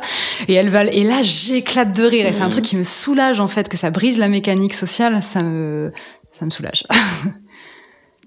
ok. Ouais, ils sont très très fortes. Ouais. Euh, t'as, t'as tellement de d'endroits où mettre euh, des, des, émotions, des, des choses auxquelles tu penses, que, que ce soit les romans, que ce soit des, des lettres pour la radio, euh, des chansons et tout. Quand tu t'as une émotion, un ressenti, comment tu sais où, où tu vas le mettre? Ce que tu vas en faire? Bah, c'est quand même tout, c'est l'écriture. Hein. Je veux dire, j'ai un carnet, euh, ce qui se passe en, ce qui se passe chaque matin déjà. Hyper concrètement, ce qui se passe chaque matin, c'est que je prends un café, que j'ouvre mon carnet, que je mets la date du jour et que et que j'écris des choses. Mais c'est pas forcément, genre je, automatique. Euh... Ben j'écris, ouais. Je J'écris pas euh, tout de suite, j'ouvre pas tout de suite le manuscrit en cours ou euh, je me dis pas tout de suite je vais me mettre sur tel ou tel projet. En fait, euh, souvent je me dis ah tiens, là par exemple ce matin, je suis, j'ai écrit quelques lignes sur ce que j'ai raconté de ce, cet ami, cet ex cynique qui non mais je pense qu'il le sera toujours à d'autres endroits. C'est juste que il y a une pause. Là voilà, il y avait une faille mais Enfin, je lui souhaite, tu vois, parce que je l'aime bien aussi quand même là-dedans.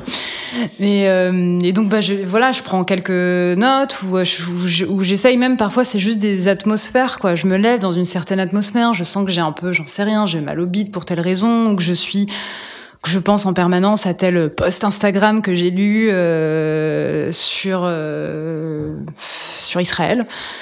Je me dis putain mais pourquoi j'y pense autant et c'est pas que le c'est pas que des idées c'est qu'il y a une j'essaie de restituer par écrit l'atmosphère que ça que ça déclenche quoi. Euh, l'atmosphère dans laquelle je suis. J'essaie de restituer un peu ça.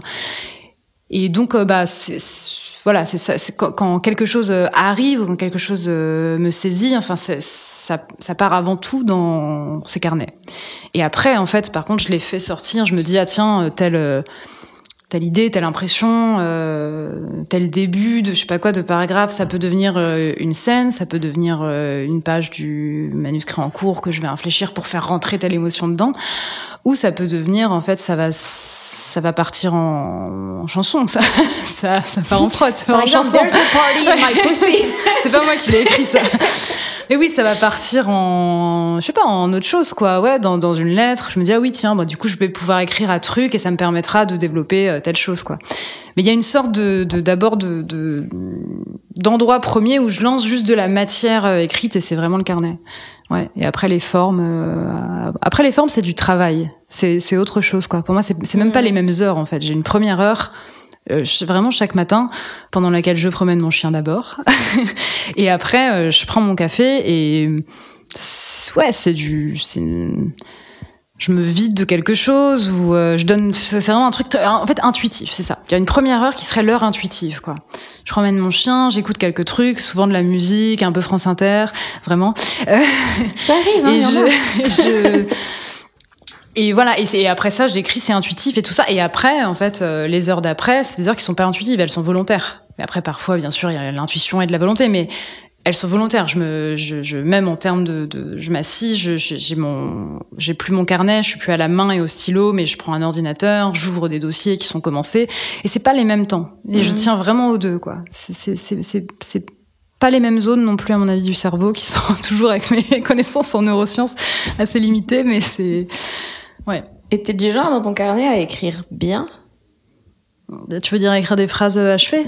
Bah ouais, parce que moi, par exemple, je lis euh, Journal de Virginia Woolf, je suis là, come on, girl. Ah oui. Genre, permets-toi d'écrire comme une euh, schlagos, quoi. Ah, moi, j'écris, ouais, ouais, j'écris schlag. euh, non, mais même en termes de présentation. Alors, parfois, j'ai des, soudain, parce que j'adore la papeterie. Vraiment. Je comprends. Vraiment un truc, euh, là, en venant, je me suis arrêtée dans deux papeteries quand même. Et vraiment, mais c'est-à-dire même avec des, euh, des, des, stylos euh, à paillettes. Enfin, je veux dire, j'adore je, la papeterie. Alors que je suis très peu matérialiste euh, au sens ça où compte pas ça. Non, non mais c'est mon. Je, je, sens que c'est un truc à part parce que par exemple dans mon appartement le le frigo est dans la salle de bain, pour te donner une idée du point auquel je suis pas attachée à, aux, objets, à l'aménagement. Euh, tu vois, c'est vraiment, c'est le bordel, c'est mal fagoté, tout ça. Mais vraiment, le truc de mon bureau, la papeterie, les objets, genre, tout est choisi, tu vois. Je, mhm. donc, pourquoi je dis ça?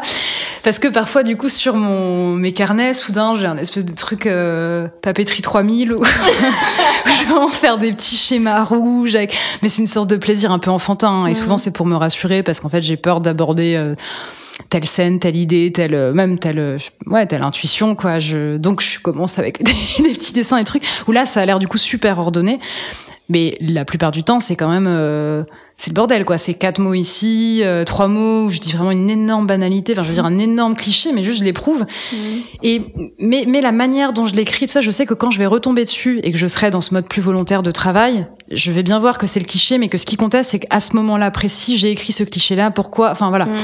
et, et en fait là je vais travailler l'idée quoi. Ce qui importe c'est de juste euh, euh, euh, mettre intuitivement quelque part l'idée qui me travaille avant de travailler l'idée qui me travaille quoi Euh, T'as perdu un manuscrit à un moment. ouais T'avais pas de copie. non je te sens suspicieuse. Ça me tend. Ça me j'ai une passion pour le faire des copies de tout. Euh, et tout est sauvegardé en permanence à six Mm. endroits différents. Ah oui. Euh, Mais je trouve ça fascinant que, genre, tu le savais que t'avais pas de copie, et genre, t'as laissé la possibilité d'un auto-sabotage de l'espace. Ouais. Pourquoi? Bon alors euh, j'y ai bien réfléchi hein. cette affaire. Euh, déjà j'ai laissé, c'est mon ordinateur qui est, qui est qui est décédé sous la pluie à ce moment-là. Je veux dire c'était dans mon ordinateur et j'ai quand même, il était dans un tote bag. Autant vous dire que j'aurais pu Comment euh, dire que tu vis à protéger. Paris sans dire que tu vis à Paris? Alors j'étais pas, j'étais pas à Paris à ce moment-là. J'étais, euh, je crois que j'étais au, aux Émirats Arabes Unis bizarrement. Je l'avais pas vu venir. Je l'avais vraiment pas vu venir ça. ouais, c'est assez étonnant, mais j'étais pas à Paris. Euh, je veux dire, c'était d'autant plus euh, étonnant, la pluie comme ça, un peu diluvienne, et néanmoins j'avais mon tote bag. Enfin voilà, je ressemblais à la, à la, à la petite parisienne à laquelle je ressemble. Euh, tu vois, je veux pas, je veux pas en faire mon identité. Je refuse, je viens pas de Paris, il m'énerve. Ce... bon, bref, je referme cette longue parenthèse sur le tote bag. Mais du coup, ce que je veux dire, c'est que quand même inconsciemment, j'ai laissé l'ordinateur euh, décédé. Enfin, j'aurais pu. Le... Après, je me suis posé. euh, Bon, je me disais pas, je, je, je- c'était pas aussi conscient, mais je veux dire, si j'y tenais vraiment, vraiment à ce manuscrit, quand même, il y a des moyens de protection, quoi, quand il pleut. Et donc, je me suis interrogée, qu'est-ce que inconsciemment ça voulait dire? Je me rends bien compte que ça, ça m'a aussi permis, en fait, de d'écrire un livre qui était pas si bien embarqué que ça, que le fait de l'avoir perdu un peu drastiquement, c'était peut-être inconsciemment prendre une décision que je voulais pas prendre, quoi. Ah ben, un gros classicos, hein. on se met dans des situations euh, terribles parce qu'on n'ose pas prendre la décision. Je pense pas que ça m'arriverait aujourd'hui. Ce que je vois néanmoins, c'est que euh, c'est que j'ai toujours besoin. Ça a toujours été le cas pour tous les livres que je, enfin les, les trois romans et même les, les plus petits livres euh, que j'ai écrits. Je- J'en passe toujours par une première phase euh, où je pense être lancée dans tel euh, projet. Et il y a un moment où il faut que ça déprime. je déprime drastiquement de mon projet. Et là, soit bah, je m'arrange plus ou moins pour perdre le manuscrit, en tous les cas le manuscrit se perd, soit juste je traverse euh, la déprime et je reste pendant cinq jours euh, complètement... euh, Ah, ça va, c'est c'est cool. Non, mais cinq premiers jours, euh, au terme desquels je décide d'abandonner le projet. C'est ce qui vient de m'arriver, enfin ce qui m'est arrivé fin août. Je me suis dit j'abandonne. J'avais quand même 230 000 signes. Je me suis dit j'abandonne quoi. Je lâche l'affaire complètement. Comment on, comment on décide ça? Parce que c'est combien de, de temps de travail ça? Bah, c'est beaucoup quand même. 230 000 signes, c'est quand même ça, ça, ça, ça- c'est, c'est un, un début de travail conséquent, quoi. Euh, en fait, moi je, moi, je jauge quand même beaucoup ce que je fais à la vitalité que j'éprouve ou non. Ça revient. Je suis désolée, mais c'est, mais quand je sens que je suis, je traîne sur un truc et que ça m'abat plus que ça ne me donne de la puissance. euh, de la joie ou de l'inquiétude, enfin en tous les cas, une, Ça te stimule quoi. Ouais, ça me stimule. Normalement, euh, je suis quelqu'un qui aime bien se lever le matin. Je veux dire, je me, mon réveil sonne à peine, euh, je me lève, pas forcément parce que je suis dans une grande joie, hein, parfois ça peut être parce qu'en fait je suis très anxieuse, mais je me lève. Je suis quand même drainée par quelque chose, quoi. J'ai un, corps plutôt actif, euh. Et parfois, en fait, euh, bah, notamment là, euh, fin août, je sentais, par le matin, je enfin, le, le soir, la veille, quoi, je me disais, ah, il faut que je me couche le plus tard possible, euh, pour en fait que je me réveille, qu'il soit déjà presque midi. Je me disais, ça va, ça va m'arranger, quoi, ce truc-là. euh. Ouais. Est-ce qu'il me ressemble pas, en fait? Mhm. Enfin, après, ça, ça tout et rien dire, ce qui nous ressemble. Non, mais bon, bref. je, je me suis dit, là, quand même, ça, ça va pas, je me sens pas bien, en fait. Je rouvre le truc, un, c'était, c'était devenu très volontaire aussi. Trop volontaire, quoi. Moi, je fonctionne quand même à une intuition première, qu'ensuite je travaille avec la volonté. Mais c'est c'est l'intuition qui me qui me qui me dirige, qui me guide. Et là, en fait, je me disais juste ah oui, demain, bon, le programme c'est ça, et puis c'est ça, et, tel chapitre et tel personnage. En fait, les personnages me, me fatiguaient un peu. Euh, c'était complètement dévitalisé quoi cette affaire. J'avais l'impression de devoir faire un, un travail. Euh, euh, tu vois, pour un truc à rendre à la fac. Enfin, c'était alors que normalement c'est c'est c'est pas ça. C'est là où c'est le cœur de ma vie, quoi. C'est là où je mets tout tout ce qui est battant. Et donc, euh, mais mais mais c'est marrant parce que j'ai beau le savoir, je repasse toujours par la phase quand même de de déprime euh, pendant cinq jours où je suis vraiment abattue, quoi. Je suis j'ai l'impression que je m'en remettrai jamais. Je me dis, mais en fait, j'arrête d'écrire à tout jamais. De toute façon, euh, regarde, il y a Shimamanda Ngozi qui existe et toi, t'es là péniblement à essayer de et j'ai vraiment un truc comme ça. Et, et après, je fais autre chose. Et là, c'est ce qui s'est passé. Alors, c'est des choses différentes, mais quand je, quand j'étais en tournée, par exemple, la tournée me sauvait de ça, quoi. Je me disais, ok, bon, hop, je réfléchissais plus à rien, j'allais sur scène et tout ça. Bon, comme si je, je nettoyais complètement. Là, j'étais à Fleury-Mérogis, en l'occurrence. Et en fait, après ça, voilà, il y a un truc un peu plus reposé. Tu reprends le truc euh, un peu, un peu moins dans des dans des affects, enfin, des intensités, soit hyper énergique, je vais conquérir le monde, soit en fait, je suis une énorme merde. Mais juste un truc un peu plus, euh, un peu plus distancié en fait, mm. Un peu plus distancié euh, qui, ouais, qui permet de. Mais, mais, en tous les cas, je passe toujours par ces deux phases. C'est ça que je voulais dire. Il y a, j'ai jamais juste, j'en parlais là avec Salomé Kinner qui est une euh, ah autrice. la Grande Couronne. Ouais. Et elle disait euh, qu'elle connaît pas du tout ça, quoi. Enfin, elle, elle, euh, elle travaille sur euh, son truc, elle travaille sur son truc. Ça va mettre du temps, et mais mais ça aboutit quoi. Elle, juste mhm. parfois elle arrête quand elle travaille. Enfin, je sais pas, elle a, elle a pas été jusqu'à me dire ça, mais j'intuitionne ça quoi. Hein. mais mm, elle, en tous les cas, elle avait pas cette cette impression de devoir. Moi, j'ai l'impression de devoir tout perdre pour ensuite de, penser que je vais tout gagner, de devoir tout perdre. Et après, je peux travailler plus euh, sereinement. C'est bizarre, hein Ah ouais Ouais. Écoute, ah, là, j'en parle euh, pour la première fois avec ces mots, mais, mais ouais. Ouais. Et, et comme si c'était aussi une manière de, de mettre à l'épreuve, en fait, le truc, de dire, mais en fait, euh, si je brûle tout, qu'est-ce qu'il en reste? Et quand il en reste quand même quelque chose, après avoir tout brûlé, à partir de là, on peut commencer à faire un truc euh, vraiment euh, euh, sérieux au sens aussi de plus plus la gravité quoi, qui tient plus au sol. J'arrête pas de là, on, ne l'entend pas à la voix, mais je touche la table, je mets mes pieds par terre, ouais, un truc qui, qui tient, qui est ni une grande envolée, ni un truc qui est fort sous la terre. Enfin voilà, mais qui ouais. Voilà. Vers la violence, tu l'as écrit en combien de temps? Euh, j'avais commencé quelque chose euh, un peu avant le confinement, pendant le, premier confinement de mars 2020, c'était ça? Euh, pendant le confinement, j'ai, comme euh, beaucoup de gens, bah, j'ai travaillé. Je me suis, il y, a, que ça à faire, il y a qu'à. Mais du coup, de manière très très volontaire, justement dans ce truc un peu de euh, euh, 6000 signes par jour. Enfin, c'était ça ma logique parce que je crois que Jack London, je crois que c'est ça, hein, il conseille 5000, il y a un truc comme ça ou 500 mots, mais qui est l'équivalent du coup de 5000 signes par jour. Et du coup, moi, je me disais, je vais en faire un petit peu plus. Parce que vraiment. Ce qui est c'est nul quoi. et c'est vraiment les signes que tu supprimes derrière quoi. Oui, surtout que c'est pas le bon chiffre. Peut-être tu t'es mis une pression de dingue alors qu'il en faisait 4. non mais ouais, je... c'est des trucs volontaires. Bah, de toute façon, enfin moi le, je l'ai pas du tout bien vécu euh, cette affaire de confinement, de Covid, de, de devoir rentrer dans à tous les autres. Il y a des gens qui bah il y a des gens qui ont, si si, il y a des gens quand même qui en gardent une, une période euh, tu vois de refuge, de famille, euh, de grand air pour les gens qui se sont isolés à la campagne. Et je veux pas leur voler la possibilité, tu vois, d'y avoir vu une, une soupape, super de respiration. Ouais, ouais, moi pas du tout. Ouais. Et donc moi c'était très. En plus j'étais entre deux déménagements. Enfin, j'allais déménager, donc j'avais pas, euh, par exemple, de. C'est un truc con, mais j'avais pas de table pour manger. Ce qui est en fait marrant quand t'as une vie en dehors de chez toi, dans la salle de bain, comme ça, c'était bah, à côté du ça, frigo. ah non, c'était avant de. le frigo était, était pour le coup dans la cuisine.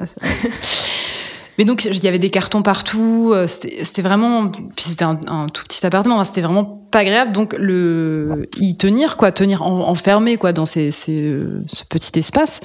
Encore une fois, je ne me fais pas plus misérable que je ne suis. Hein. Je suis pas en train de dire j'ai vécu un calvaire euh, inouï. Euh, c'est un appartement. Mais voilà, c'était pas c'était pas agréable. Et donc, j'étais vraiment dans un truc très numérique, quoi. Très numérique, des horaires, euh, un certain nombre de minutes où je courais par jour, un certain nombre de signes que je devais écrire. Donc tout ça était pas très vitalisé. Ça, mm. par contre, j'ai avancé beaucoup. Enfin, j'ai beaucoup écrit. Mais ensuite, en sortant de ça, euh, je me suis dit quand même, il y a plein de trucs qui sentent la, qui sentent l'effort, qui sentent la poussière, qui sont et donc il y a eu cette petite phase de, de euh, bon bah c'est pas du tout le, la bonne direction, euh, j'abandonne tout et voilà. Et puis euh, et puis je l'ai repris euh, après pendant sept mois, je dirais plus où, où, la direction, je sentais que c'était la bonne quoi à ce moment-là j'ai beaucoup, beaucoup, beaucoup, beaucoup coupé de ce que j'avais fait avant. J'ai changé de genre du narrateur. Enfin voilà, il y a eu des changements vraiment euh, drastiques. Et je l'ai repris, ouais, de euh, je sais en quelle année on était du coup, de euh, septembre à février, septembre 2021, j'imagine, à février 2022 quoi. Et où là, j'étais, c'était c'était agréable d'avoir quand même, même si c'était pas la bonne le bon truc, quand même le fait d'avoir un certain nombre euh, de signes, d'avoir quand même une trame narrative, même si elle va mm. changer, ça permet quand même de travailler un peu moins dans l'anxiété, quoi, de oui, C'est plus facile de modifier que de. Même si c'était, en fait, je l'ai réécrit quasiment de fond en comble, mm. mais euh, j'avais quand même une structure, quoi. Mm. Après, il y a des, il y a des, il y a des choses, il y a, y a, certaines pages de Vers la violence euh, que j'avais écrit il y a huit ans, quoi. Que j'ai incorporé, on les, bon, c'est toujours enfin moi je, bricole beaucoup quoi, quand j'écris donc euh, donc c'est un bricolage d'époque aussi. Un bricolage d'époque. Euh, dans le non secret des choses, tu parles de métamorphose. C'est quoi la dernière métamorphose que toi t'as connue? Toi, tu saurais y répondre? Non, mais c'est pour ça que c'est moi qui pose les questions. un classico. Euh, il y a deux choses qui me viennent euh, que j'ai à, titre personnel, tu veux dire, ou que j'ai que j'aurais observé euh, de. Tu réponds comme tu veux. Hein. Même si t'inventes, je le saurais jamais. Hein. non, il y a un, un, vrai changement que j'ai. Alors je sais pas si c'est une métamorphose, mais un changement évident que j'ai observé, c'est celui de ma voix parler. Avant vers la violence et après la ah sortie vers la ouais. Il y a un truc qui est descendu dans ma voix. euh, pas au pas, pas le jour où il est sorti en librairie. Hein. un truc drastique, quoi. ben, je pense que ça recoupe un peu les questions de euh, d'être intimidé face aux autres, de vouloir correspondre à ce qu'on imagine qu'ils attendent de nous, de ces trucs d'agressivité aussi dont je parlais, d'assumer une certaine agressivité, mais qui est en fait une manière d'être vitale et tout ça. Euh, j'ai l'impression que je suis moins intimidée. Ça, mais c'est vraiment le fait d'avoir écrit euh, ce livre. Je le daterai à ce moment-là, quoi. Parce qu'on, quelqu'un qui ne me connaît pas intimement ne peut pas savoir ce qui se joue avec ce livre, mais il se joue, euh, il se joue un vrai geste en fait. C'est un roman, c'est voilà. Mais moi, je sais qu'en écrivant ça, euh, je, je, consomme une rupture réelle. Et je pense qu'avoir qu'avoir rompu rompu aussi avec un si on le prend juste sur le plan littéraire c'est aussi rompu avec euh, les titres à rallonge euh, avec une certaine des, phrases très très empoulées mais que j'aime bien aussi hein, mais que, qui, qui étaient plus celles euh, de l'abandon des prétentions ou du non secret des choses. Ça se traduit aussi comme ça littérairement quoi. Là les phrases elles sont un, un peu moins elles sont un peu plus directes quoi il y a un, peu une réduction et peut-être une frontalité un peu plus un peu plus assumée. Donc ça c'est dans l'écriture mais mais moi dans ma vie je voilà les gens qui me connaissent le savent par quoi ça se ça se traduit. Enfin dans la vie je pense que ça m'a amené le fait d'écrire ça à être plus frontal et bizarrement à faire tomber ma voix. C'est juste c'est très concret donc j'essaie d'y répondre par un truc concret à la question de la métamorphose. Je pense qu'avant j'étais plus un, j'étais je parlais un peu plus euh, comme ça, mais j'avais une voix plus avec moins de moins de grave, comme si comme si je n'osais pas. On, dirait que tu, euh, tu, poses à peine tes pieds sur le sol comme ça. Ouais. Ouais, mais c'est c'est vraiment ça. Et et euh, mais c'est des c'est des affaires de timbre quoi. J'ai l'impression que ça c'est mon timbre, le timbre avec lequel je parle maintenant. J'ai l'impression que c'est mon timbre. Enfin, je veux dire, il y a des timbres euh, qui sont très hauts. C'est pas une question. C'est c'est juste que moi je n'épousais pas mon timbre. Je me mettais au-dessus. En fait, on entendait un peu la peur dans ma voix. Mm. Et j'entends même des mais même de, dans le chant, c'est assez euh, ça nous a assez frappé euh, donc avec mon groupe Catastrophe là on travaille sur un troisième disque. Et juste la manière de poser la voix dans les premiers morceaux qu'on a enregistrés, je suis toujours mais ultra ultra ultra haute. Vraiment, je, je ne chante que super aigu. Et en fait, euh, elle est très très éloignée de ma voix parlée, quoi. Ma voix chantée. euh, de, Mhm. de- et, et maintenant, j'arrive davantage à. Je chante pas, je serai, tu vois, je chanterai jamais euh, très grave. Et puis, j'y aspire pas, en fait. J'aspire juste à épouser la, la justesse. enfin, voilà, être accord avec ça. Donc, je dirais que ça, il y a quand même un truc qui a, qui a changé. C'est le premier truc qui m'est venu. Je pourrais sans doute trouver autre chose, mais. Et t'as dit qu'il y avait deux choses auxquelles tu pensais? Ouais. Bah, je pense dans la manière de s'habiller aussi. Mais du coup, métamorphose, j'ai tout de suite, euh, euh, j'ai- j'ai cherché des choses très concrètes. En prison, la dernière fois que j'y étais, il y a soudain un détenu qui m'a dit, euh, Madame, trop bizarre, euh, vous avez des chaussettes montantes. J'ai dit ouais. Étonnant, tu vois, j'avais des chaussettes comme j'ai, comme t'as sans doute, enfin j'en sais rien, des Mhm. chaussettes quoi. tu vois. Et, euh, et il me dit ouais, mais c'est bizarre pour une femme quand même. Euh, je dis ouais, bah, pff, il me semble y avoir des choses plus, saugrenues, mais et il me dit non parce que pour une femme, euh, en général, c'est des soquettes euh, ou des collants. Et je lui ai dit, ah ouais, bon, c'est étonnant, ce que tu me dis là. Mais après, quand même, j'y ai repensé et je me suis dit, tiens, avant, il y a quelques années, c'est vrai que j'aurais systématiquement replié mes chaussettes. On pourrait se dire, c'est con ce qu'il dit, mais on est, on est, on vit en société, donc on est évidemment euh, nourri d'habitudes qui sont pas euh, exactement des, des, des choix. Enfin, on on n'interroge pas tout, quoi. Quand je replie mes chaussettes, je suis pas en train de me dire, tiens, pourquoi est-ce que je replie mes chaussettes? Est-ce que je, voilà, tout n'est pas interrogé? Mais je le faisais. Et c'est vrai que j'ai cessé de le faire, par exemple. Il y a des choses de, de ouais, d'assumer des, des je sais pas, je trouve ça plus chiant finalement de replier la chaussette que de la laisser. Et surtout, ouais, sinon, achète des, soquettes. trucs, en fait. euh, achète des soquettes, Ça voilà. n'a aucun sens de replier les chaussettes, tout simplement. c'est vrai, c'est vrai, c'est une attitude bizarre. Non, mais j'essaie de trouver des trucs concrets parce que je pourrais, te, enfin, je pourrais te répondre métaphoriquement, il y a une métamorphose, mais je trouve que Non, ça se voit aussi à ça- des ça choses, en voilà. dit plus. Ouais, ça en dit plus.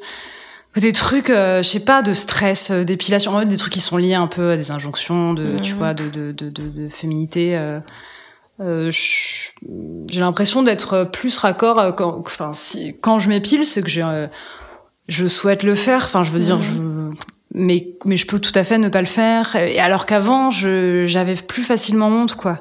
J'étais, j'étais quand même plus, euh, ouais, dépendante, quoi, du, du regard, euh, enfin, intimidée par, euh, par le regard de, de, de, d'autrui sur mon corps. Donc, je dirais qu'il y a un truc un peu de, de, de corps, ouais, de corps et de voix, c'est marrant. Ouais, non, mais c'est, c'est très, euh, c'est assez palpable, en fait, là. Mais c'est lié à l'écriture, vraiment.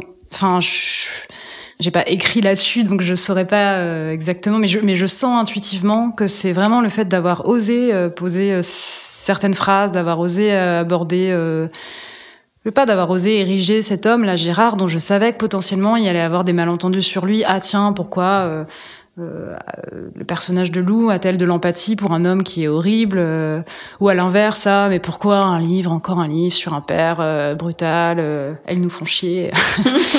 et ben en fait de, de répondre à tous ces trucs que potentiellement on pourrait se dire et tout et de dire bah non en fait c'est ça c'est ça l'histoire qui me hante c'est ça que j'ai envie d'écrire il y a certaines phrases que je vais écrire il y a un truc sur le à la fin la lettre à la fin de vers la violence il y a une lettre que Lou écrit à son père où elle dit euh, elle parle de la cruauté. Elle dit la joie et la cruauté nous appartiennent. Je, elle rompt avec lui, elle dit mais néanmoins de toi, je garderai ça, je garderai ce sens bizarre de la cruauté. Bah c'est une phrase étrange qui met pas tout à fait à l'aise quoi, parce qu'à la fin elle se revendique une certaine cruauté. Et d'ailleurs quand on lit des critiques sur Babelio ou des choses comme ça de vers la violence, il y a des gens qui disent mais en fait elle est très antipathique cette Lou quoi, elle devient un truc antipathique. Et je pense que le fait d'avoir assumé ce personnage euh, antipathique m'a libéré d'un truc en fait. Bah ouais, elle est un peu antipathique, c'est c'est comme ça. Elle est ce qu'elle est. Bah, merci beaucoup. Bah merci à toi. J'espère que l'épisode vous a plu et que vous allez filer en librairie pour vous procurer tous les romans de Blandine Rinkel, Vers la violence en tête. Puis mention spéciale également pour deux textes courts qu'elle a sortis plus récemment, Les abus gris et A-toi encore le droit de changer d'avis. N'hésitez pas à vous abonner également à son compte Instagram sur lequel elle publie régulièrement des petits textes, des réflexions qui, qui transforment Internet en un endroit joli et intéressant, c'est pas rien. Et puis tant qu'à avoir votre téléphone en main, vous pouvez vous abonner aux gens qui doutent pour ne rien rater des prochains épisodes. Et vous pouvez aussi me suivre, moi, at Fanny Ruet, sur tous les réseaux. Il y a des podcasts, il y a des blagues, il y a des chroniques, des dates de spectacles et des photos de chats, très important. Prochain épisode dans deux semaines. D'ici là, des bisous Comme toujours, cet épisode a été mixé par le fabuleux, l'incroyable Maxime Moitieu.